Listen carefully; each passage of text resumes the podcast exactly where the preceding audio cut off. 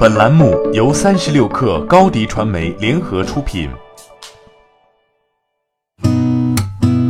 八点一刻，听互联网圈的新鲜事儿。今天是二零一九年一月十四号，星期一。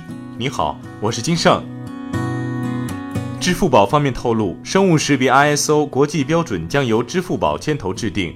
日前，在国际标准化组织 ISO 召开的会议上，由支付宝牵头制定国际标准的提议获得包括美、英、日、韩等二十三国代表投票支持。生物识别听上去是一个离生活很远的技术名词，但其实随着新零售的发展，生物识别技术已经开始落地商用。刷脸支付、扫手支付都是生物识别的应用。蚂蚁金服标准化资深专家认为，参与国际标准制定也是中国科技竞争力的组成部分。一方面降低了出海的成本，同时也意味着技术话语权的增加。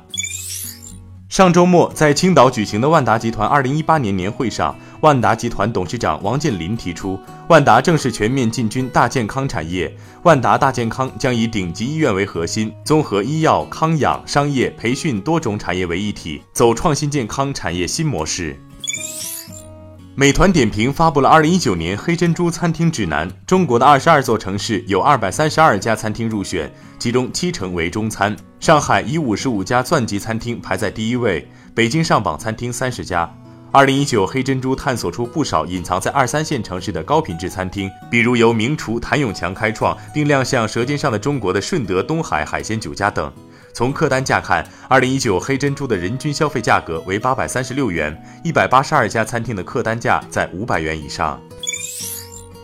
王鑫上周六在微博晒出团队合照，疑似将推出社交产品。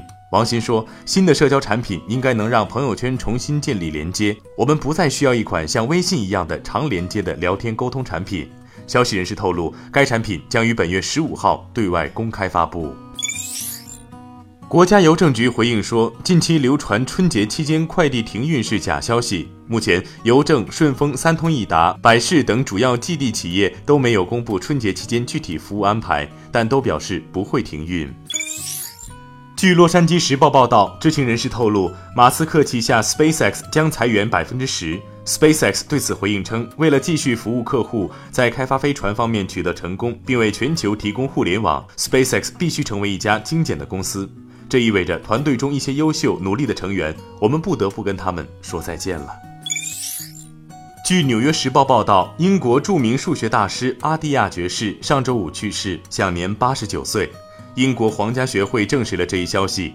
阿蒂亚的主要研究领域为几何。去年九月，阿蒂亚声称证明了黎曼猜想，并引发全球关注。八点一刻，今日言论。在二零一八马云乡村教师奖颁奖典礼，马云演讲说：“一个优秀的老师总能发现学生身上自己都没有意识到的优点。老师的鼓励能让学生更加自信。